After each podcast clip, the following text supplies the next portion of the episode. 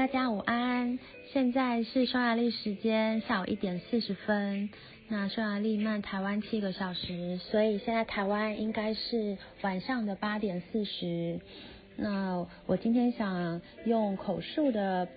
方式，把这几天在群组里面用文字跟大家分享的东西，大概再详细的讲一下，让大家可以更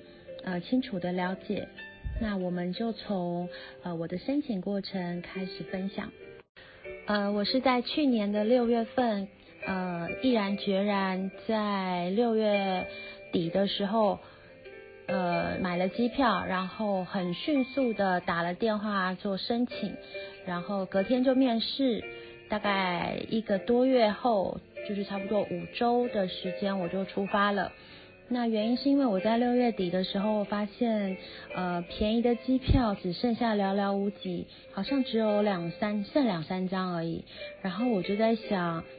因为每一个地方的观光旺季都是在夏天6到8月，所以我有一点紧张，怕自己会错过这个黄金时期，所以我就立马把工作辞了，然后辞掉了，隔天就打电话预约面试。预约的时候呢，非常幸运的在陈小姐的帮忙之下呢，排到了隔天下午的面试。那因为我是住在高雄，所以我必须隔天早上搭高铁上去。那在这短短的24小时，我要把所有的东西准备好，然后包含保险的部分。那这个部分我很感谢我就是以前有做过保险业务的一个同事的帮忙，那他现在也有在群组里面，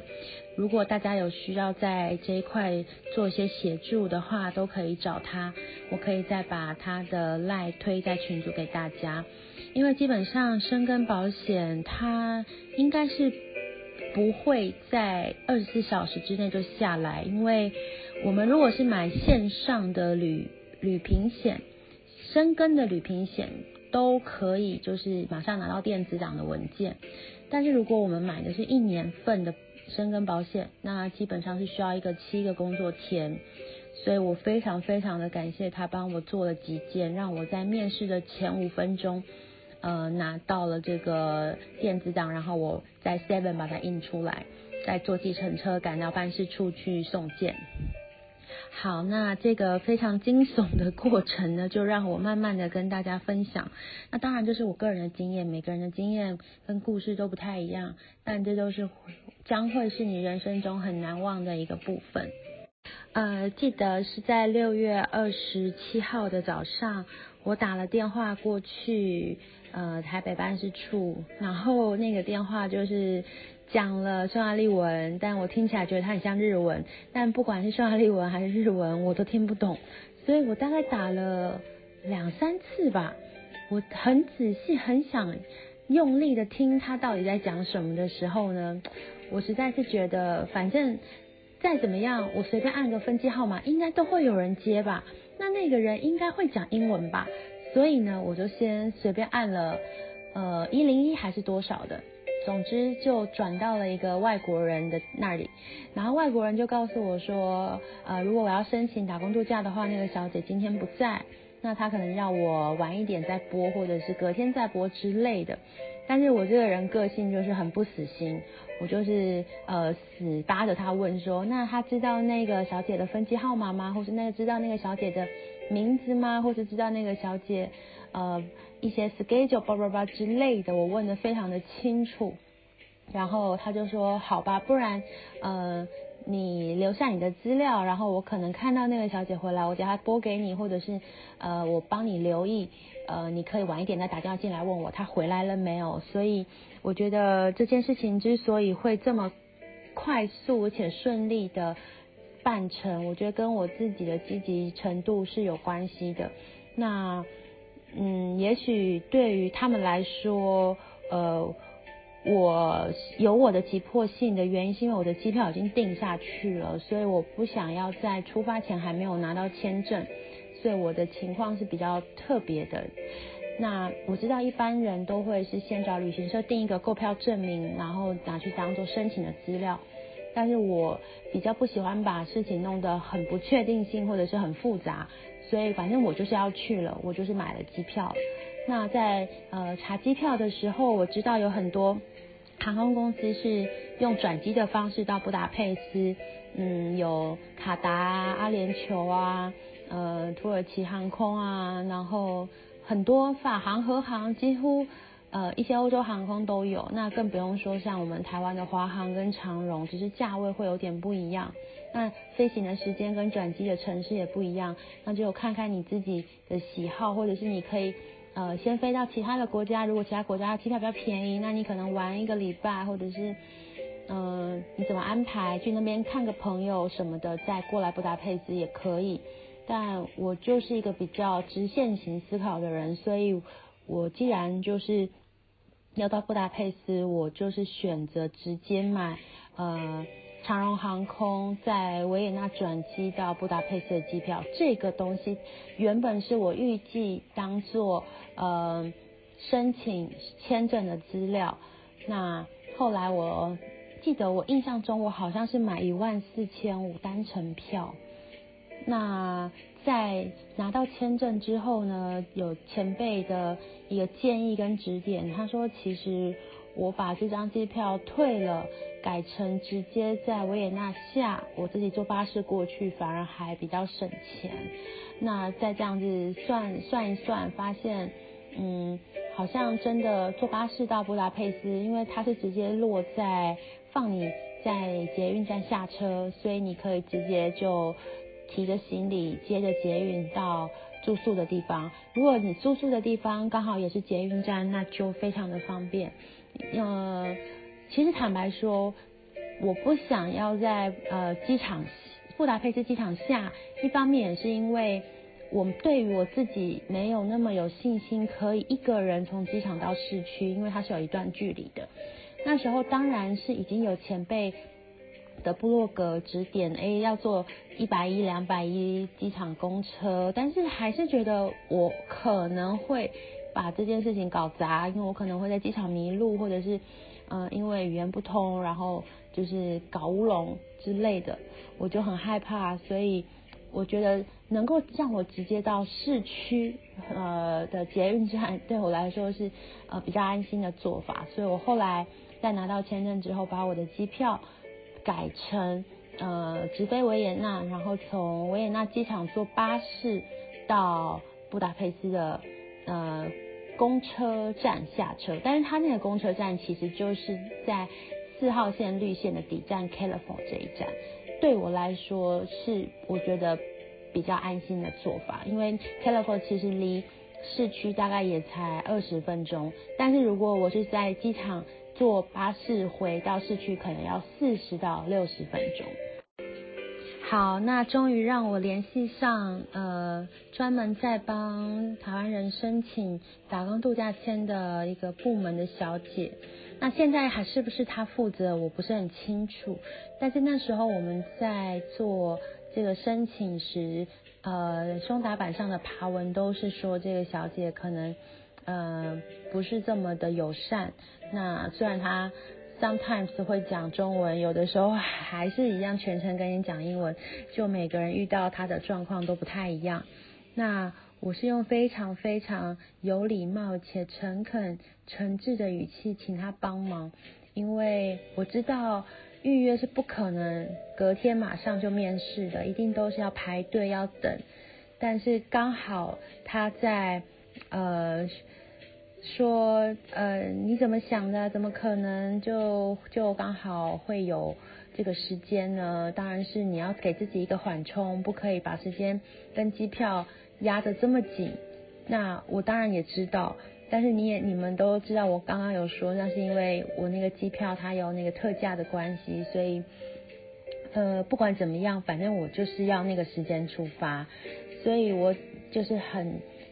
真诚的诚恳的请他帮忙。那他也就是说他尽量，但是他不能保证。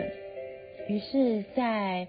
没有多久，他就说我非常的幸运，刚好隔天有一个人取消，所以他就帮我排进去了。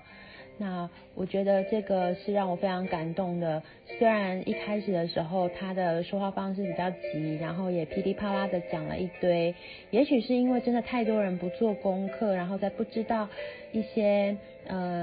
准备应该怎么做的情况下去浪费掉他的工作时间，但是maybe 你能够体谅一个人，可能每天都接到很多普龙工打来的电话，问一些明明网站上面就写得很清楚的东西，你也会不耐烦。所以我有跟他说，其实我已经都看过网页了，然后我们的申请表我也都填好了，各方面的功课我大概做了应该有个1年多了，所以我相信我的诚意是很够，他就开始变得非常的帮我，会提醒我很多事情，然后会叫我带什么东西，然后要怎么样跟当地的匈牙利移民局那边做交涉，给我一些小 paper， 然后也因为感受到这个小姐她的非常热情而且友善的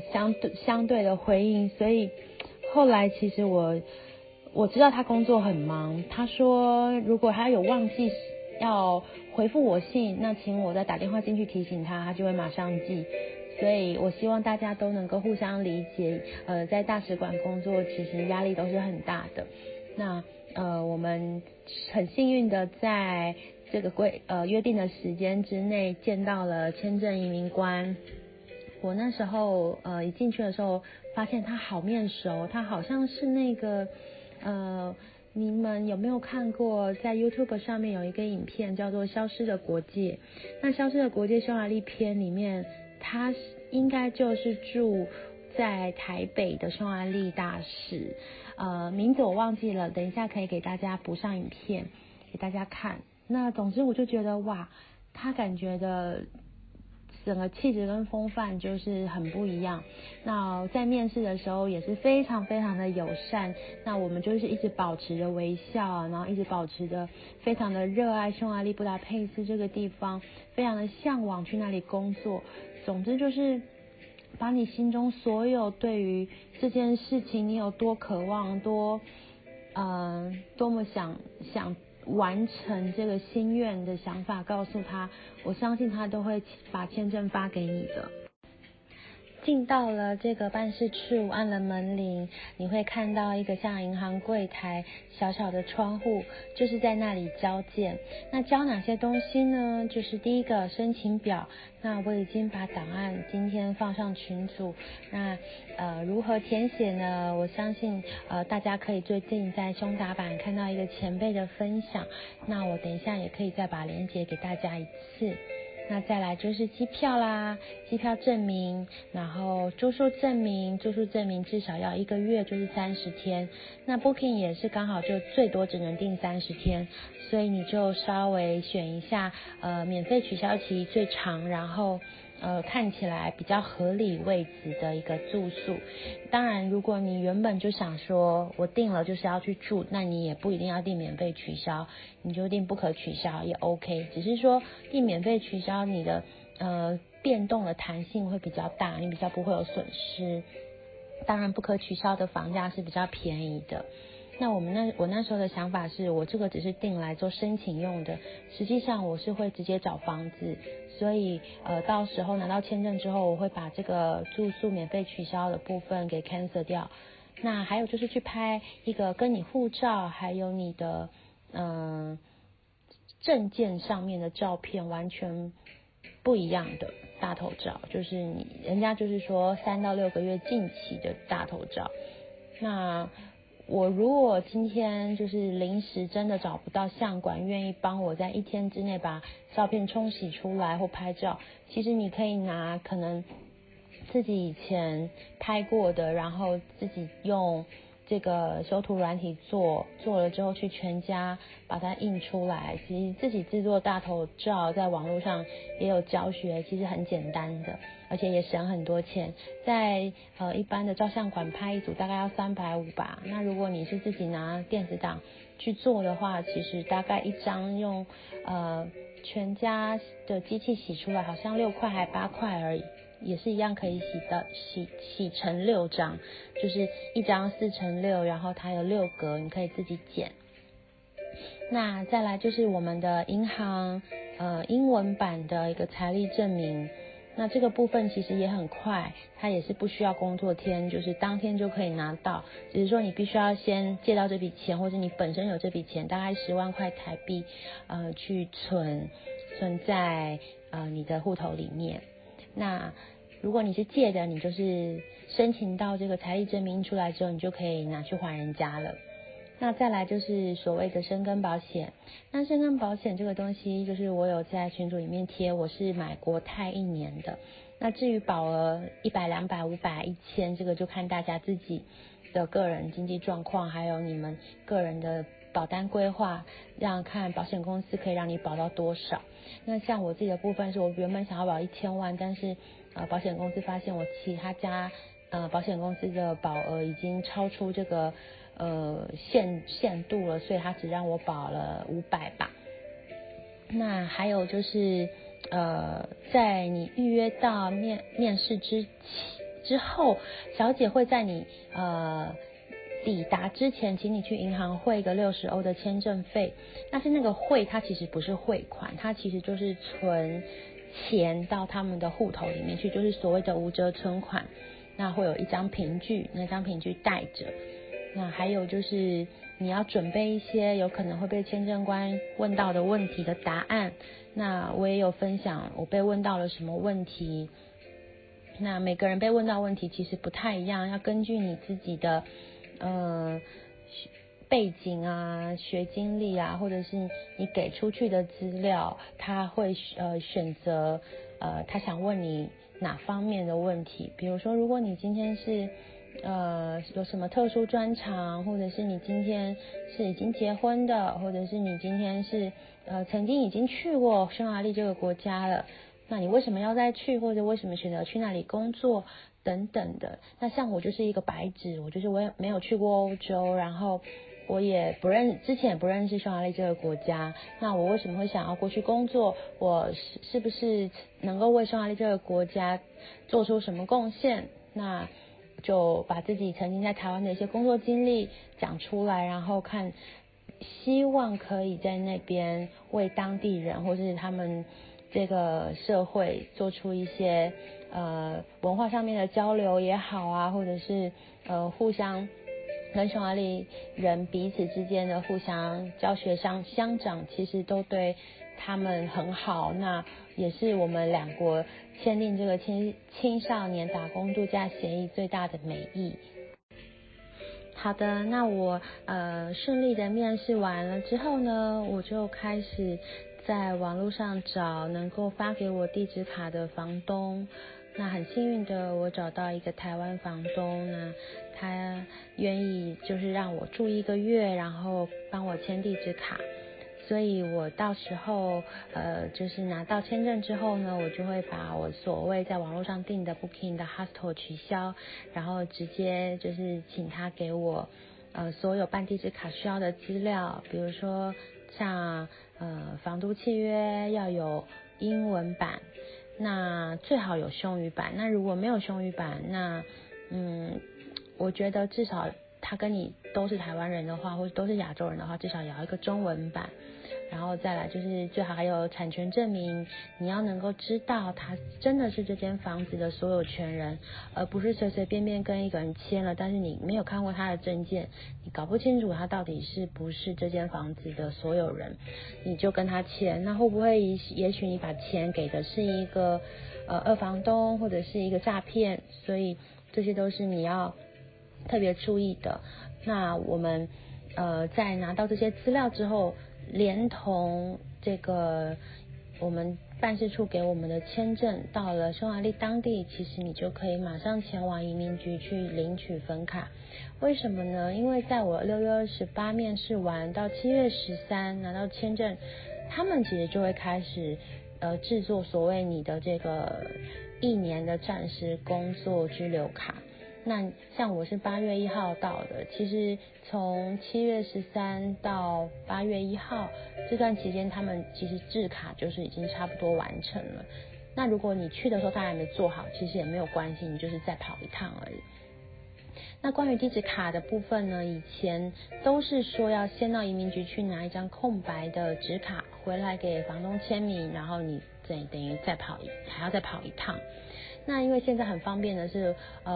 网络上都可以有这个档案下载，那下载之后呢，你就可以直接给房东签名。那到了那里之后，柜台人员他就会直接拿出真正的地址卡的纸卡，然后帮你把资料填上去之后呢，因为你本来就已经拿到房东签名，只是他是签在纸上，他不是签在卡上面。那作为这个凭证，移民局这边也是接受的，所以这个您不用太担心。以前我们真的很辛苦，就是要先去跑一次拿一个地址卡回来给房东签，然后再去跑一次送件。那我自己的经验是，我是早上去，然后拿到卡之后呢，你也许可以跟房东约着一起去，他现场就帮你签，或者是他授权让你自己代签，或者是他授权给代理人帮你签，或者是他用他签好的电子版给你看，等等很多方式。那我是第一轮排队排了2个小时拿到地址卡我迅速的写完签完之后，包含很迅速的把匈牙利当地要我填的表格写完，填完之后我又在他们的开放时间内排了第二次的队，等于我在当天领取资料表，然后在现场写，然后再排第二次队送件，那就马上拿到了。所以我真的是算非常非常幸运的，完全没有延误到什么需要再跑2次3次，但是其实真的很多人是跑了非常多次才拿到的，这个真的是在很正常的情况下，所以大家千万不要觉得很挫折。当你发现你的前辈都跑6次8次的时候，你跑2-3次真的不要哀叫，就是他们有的时候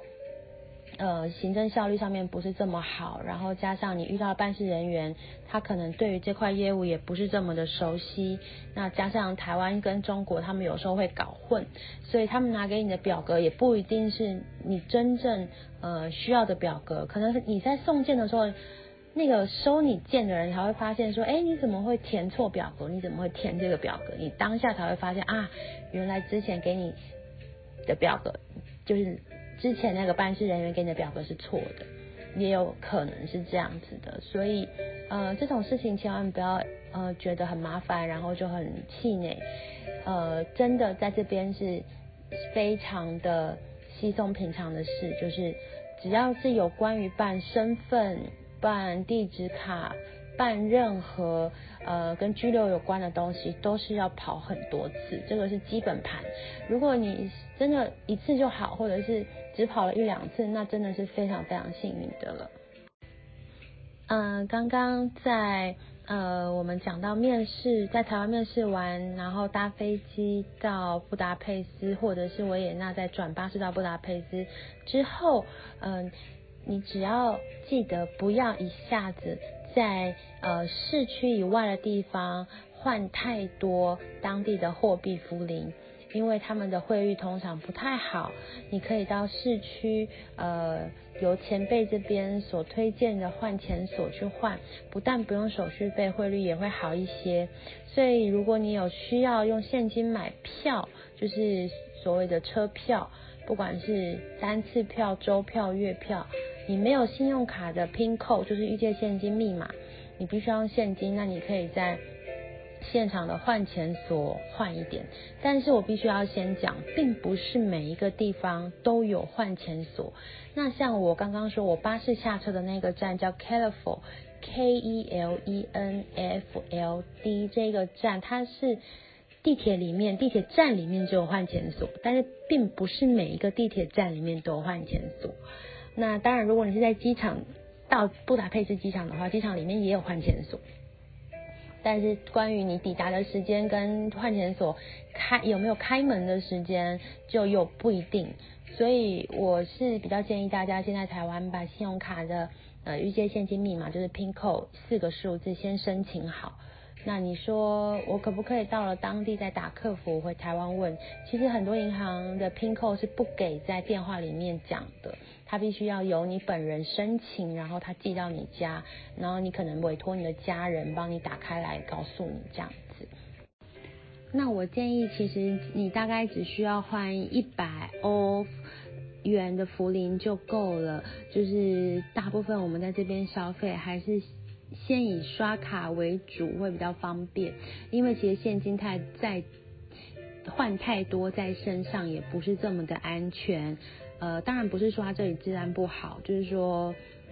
还是以卡片消费为大宗。那像一些小吃店或者是古董店或小摊贩，他们没有信用卡，只能现金，这个也是蛮正常的，但是不多，所以不用太担心身上没有福林这个问题。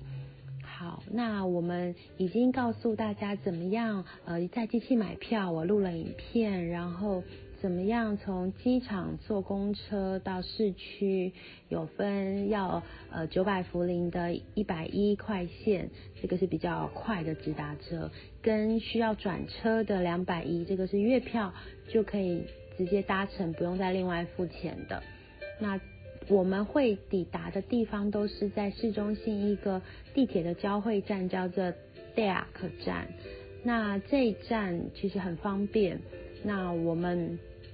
不管你住在哪里，你从这一站其实都可以坐任何一条线到地铁其他的地铁站，但是它离我最喜欢的24小时的路面电车4号6号线有一段距离，所以我在找住宿的时候，我还是以找在46线这个24小时路面电车的位置为主。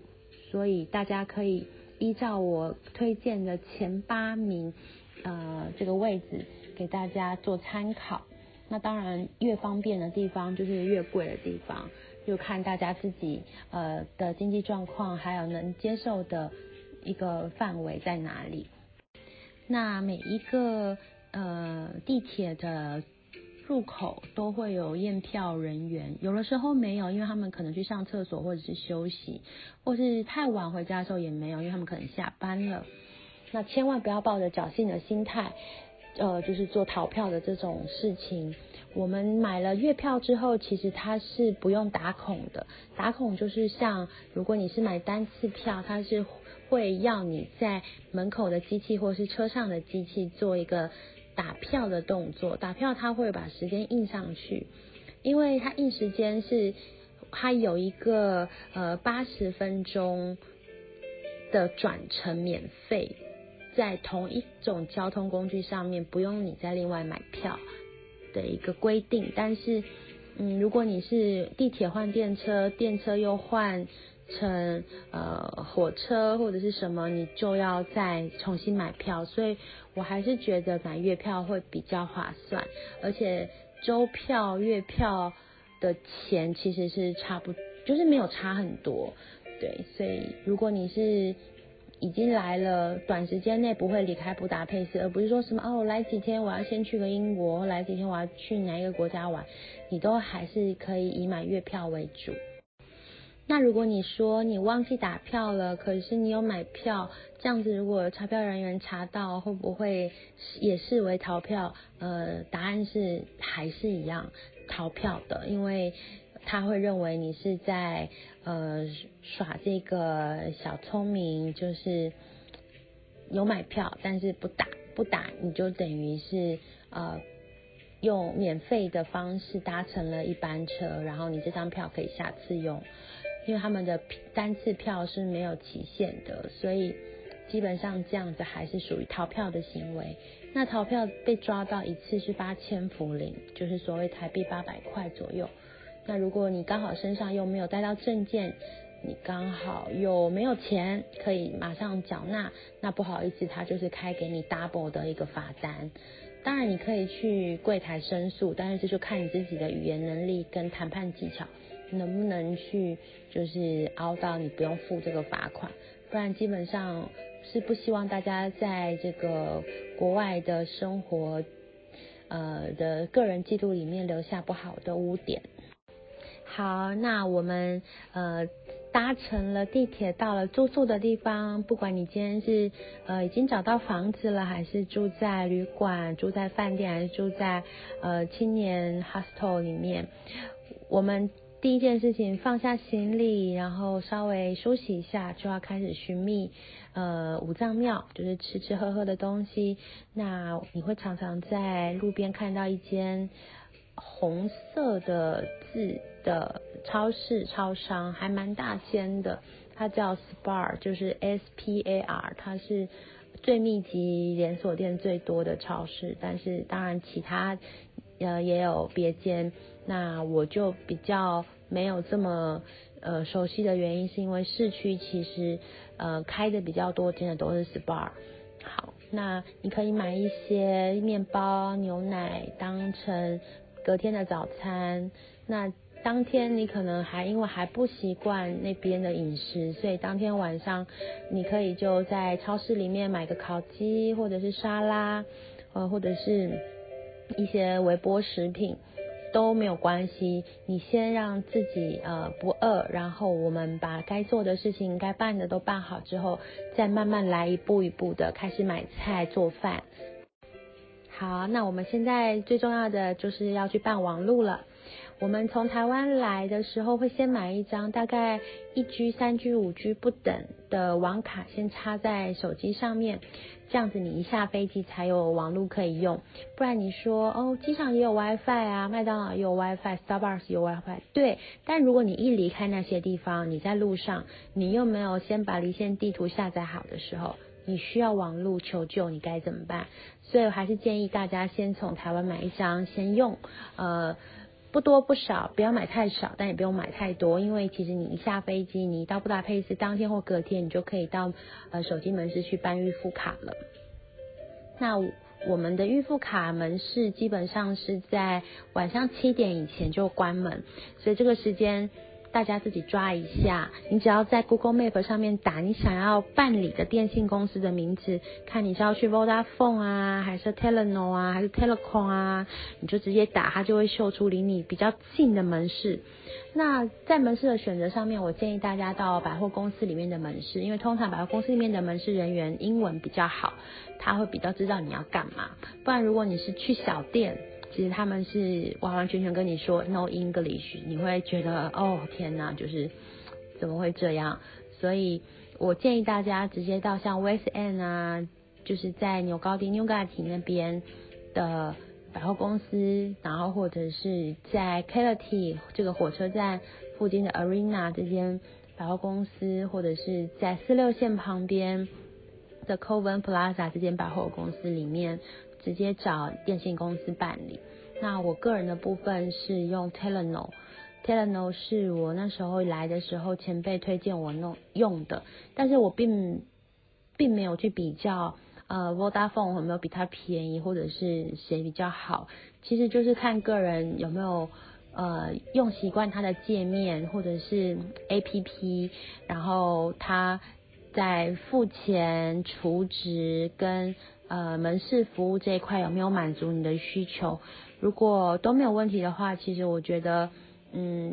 你要改成比较便宜的费率，你就必须要再换一个电话号码。那除非你的电话号码从来都没有对外用过，不管是工作还是朋友还是留给重要的人，那你就可以换。那像我的话，我是因为我的电话号码已经用上在一些工作或者是重要的人那边登记上去了，所以我就不方便再换号码，所以我一直就没有再去比较Vodafone 是不是有比较便宜的费率，然后我要从 Telenor 跳槽到 Vodafone。 对，那办预付卡其实很简单，它也不绑约，它就是像台湾一样，你付钱他收你一个制卡费，然后你告诉他你要多少的流量，1G、3G、5G， 然后要不要通话，有没有需要简讯功能等等等，他会给你一个套装 package 的价钱。那通常我都会带着朋友去办一个有100分钟通话，然后大概是5G 流量，然后简讯我不太记得简讯是怎么算，但是这样子加一加，大概他会收你个5500，就是台币550左右。那就是如果你真的用完了，你再去像路边的彩券行，或者是像郊区的加油站拿现金储值都 OK 的。那办到了预付卡之后呢，它会有一组电话号码，那这个就是你的电话号码了。那我们就要开始做找真正签约的房子的事情了。一开始你找的可能是1个月、2个月或3个月的短租，可能是还不熟悉，所以先找了一个可以提供你办地址卡的住宿的房东。那接下来如果你已经拿到了地址卡，你就可以想，那我是不是可以换到一个真正自己比较喜欢或者是比较预算经济实惠的地方。你可以在我们背包客栈里面提供给大家的一些布达佩斯的租屋的社团，或者是像一些群组，或者是胸打板上面有人要 po 一些合租的资讯，都可以去联系。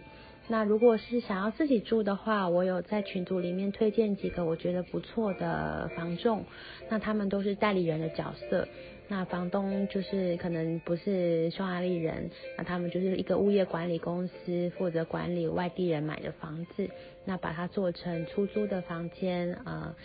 其实我觉得找代理人的房子也有一个好处，就是你不用直接面对房东，但是当然你要先确定房东是否为你住的地方的产权人。那你在签约的时候，你通常会需要知道你的代理人是谁，然后房东是谁。那你只要有问题，你就是找代理人，因为代理人一定是住在布达佩斯，他必须要帮你处理这些生活上或房子里面拉拉杂杂的问题。那你找一个感觉物业公司比较有规模跟制度的代理人，其实对自己会比较有保障，因为也不是每一个房东都是这么的有责任感，或者是这么的明事理，他会去帮你免费的处理很多事情。但有的时候如果你跟代理人关系不错的话，其实他可以帮着你的忙，其实会比实际上房东可以为你做的多很多。所以直接对房东租房子，你必须要有良好的沟通能力、谈判技巧，然后应对进退。因为不管他是中国人、台湾人还是匈牙利人或是外国人，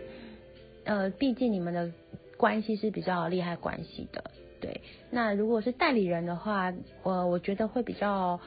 中庸一点的是，他是在做他的工作，他做不好他没有薪水。那你觉得在这个代理人不好，你不想租了，那这个理由如果让房东知道的话，他也不会视而不见。所以在房子的处理上面，代理人不会像一些房东这么的 picky， 但是在处理一些问题的时候，他反而还会比房东还积极。所以可以慎选一下，到底是你是要跟房东直接租房子，还是跟代理人租，跟亚洲人租，还是跟外国人租，就是看一下你们在一个一开始接触的聊天过程中，你的感觉是怎么样？然后这个房子，以前有没有人住过啊？或者是有没有前辈知道它是怎么样的一个状态？也许是白名单、黑名单，或是全新从来没有人住过的，都可以从我们的不管是前辈的口中，或者是从 FB 社团的一些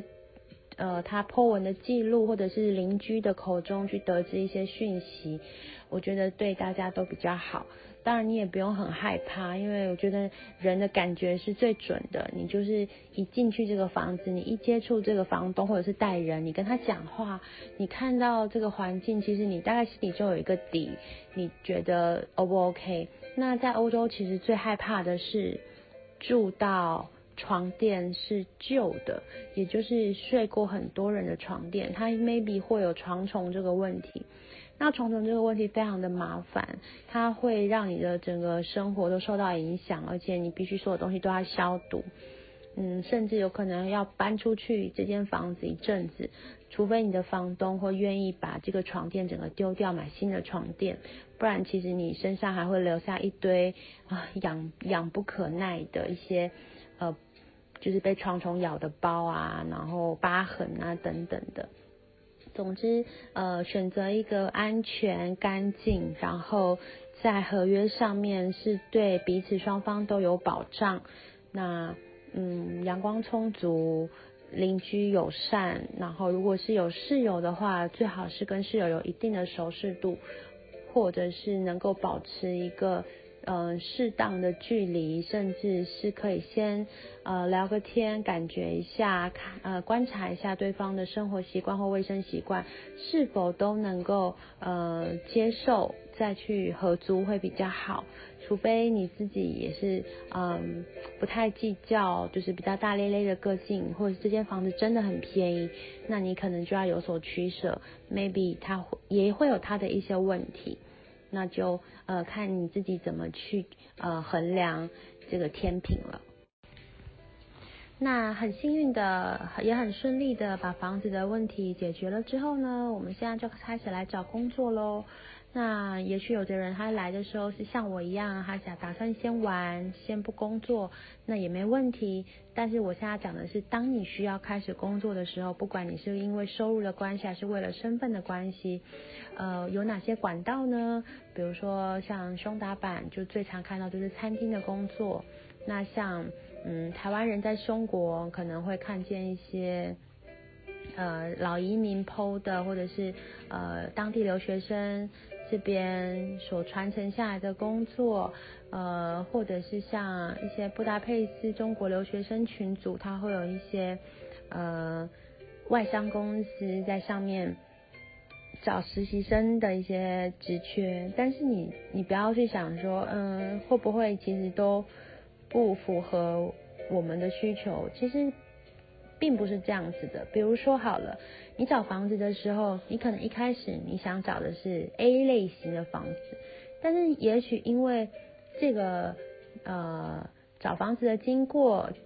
然后你认识了某个房仲，或是某个房东，或是某个代理人，他后来推荐你，或是他手上有其他 B 类型的一个资讯，他转给你，反而是比较适合你的。那就像找工作一样，你想说这个人 PO 的是某某公司的某某职缺，可能不是这么适合我，那没有关系，你其实可以问他是否有C 类型的工作是你可以做，或者是你想做的， maybe 他有人脉，他有知道这个信息，他有这方面的管道可以帮忙你，这些都不要去就是错过这些机会去询问，就是本身要保有一定的积极程度。那还有就是像直接走网站、工作网站，或者是 FB 社团、工作社团，这样去找国外的公司，不管你是做客服，基本上只要是外国人的公司会需要用到亚洲的员工，或者是中国，不管台湾、香港这边，它都是一定有中文这个客服的需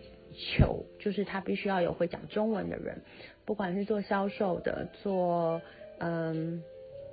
任何他们在产品上面跟客户方面沟通方的支援。所以其实你如果外语能力不是很好，你可以专攻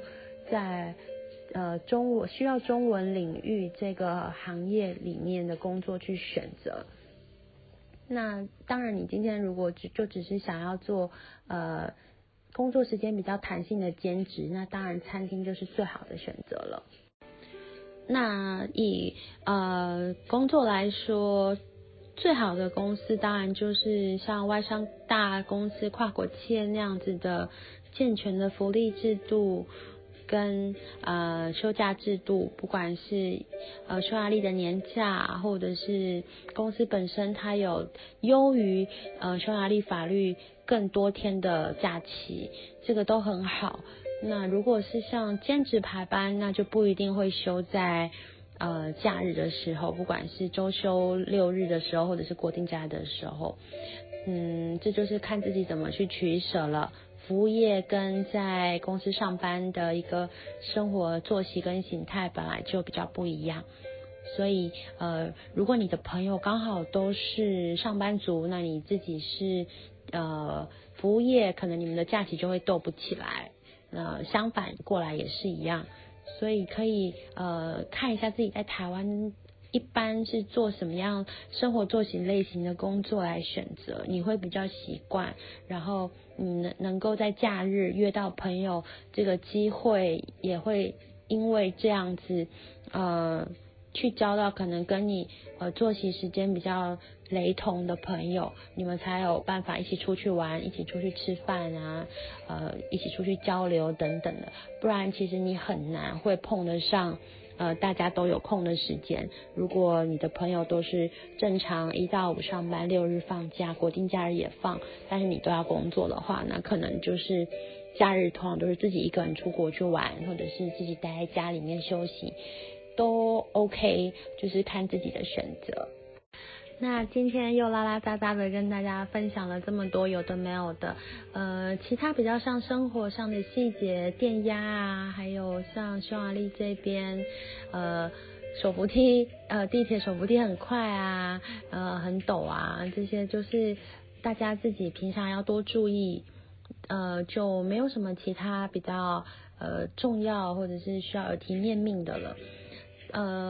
我相信大家在听完了这2次的分享，应该会比较心里有个底，不用太担心，就是只要做好万全的准备，大家都可以在一个可以有那么多前辈留下来的地方好好的生活着，实现着你的梦想，做你想做的事情都没有问题的。那收入这个部分的确是比较残酷的，因为他薪水真的是比较低的，所以很多人是不到时间就离开，或者是甚至没有留下来的打算，这个都没有关系。那我们既然已经进入到欧洲这个所谓的欧洲国，我们可以认识到很多不同欧洲国家的人，不是只有匈牙利人，你会接触到的文化也不会是只有匈牙利的文化，所以你可以只是把匈牙利这个地方当作是一个你接触欧洲各国人的一个机会，比如说你可以在什么样的场合，你可以在怎么样的一个机运底下认识了北欧人，认识了西欧人，认识南欧人，那你可能就又有新的机会到那些国家去，对吧？所以千千万万不要觉得匈牙利是一个很穷很破的国家，然后就好像觉得也没有什么发展的机会，不是，机会是靠自己创造出来的，所以要好好把握时间，把时间用在对你的未来有帮助的事情上，不要就是其实为了一些不该烦恼的事情去花太多时间，能够解决的问题你只要开口，我相信前辈都会愿意帮忙，所以千千万万不要一个人闷着，然后就很垂头丧气或是挫败的离开，有问题有困难就一定要讲出来。我们这里除了有前辈，还有老移民，甚至是在当地已经颇有声望，或者是因为结婚的关系在这边10-20年的大哥哥大姐姐，所以大家都不用担心，我们等着你开口问，我们也许没有那么多时间可以分享到一些更 detail 的东西，都是要提到想到然后才会突然间讲，不然其实很难一次把它讲全，所以当你生活有问题的时候，就是随时不要害羞的就是询问前辈，这都是一个可以帮助自己能够在这里过得更顺利，然后生活得更舒服的一个方式。那一样就是祝福大家，今天的分享就到这里咯。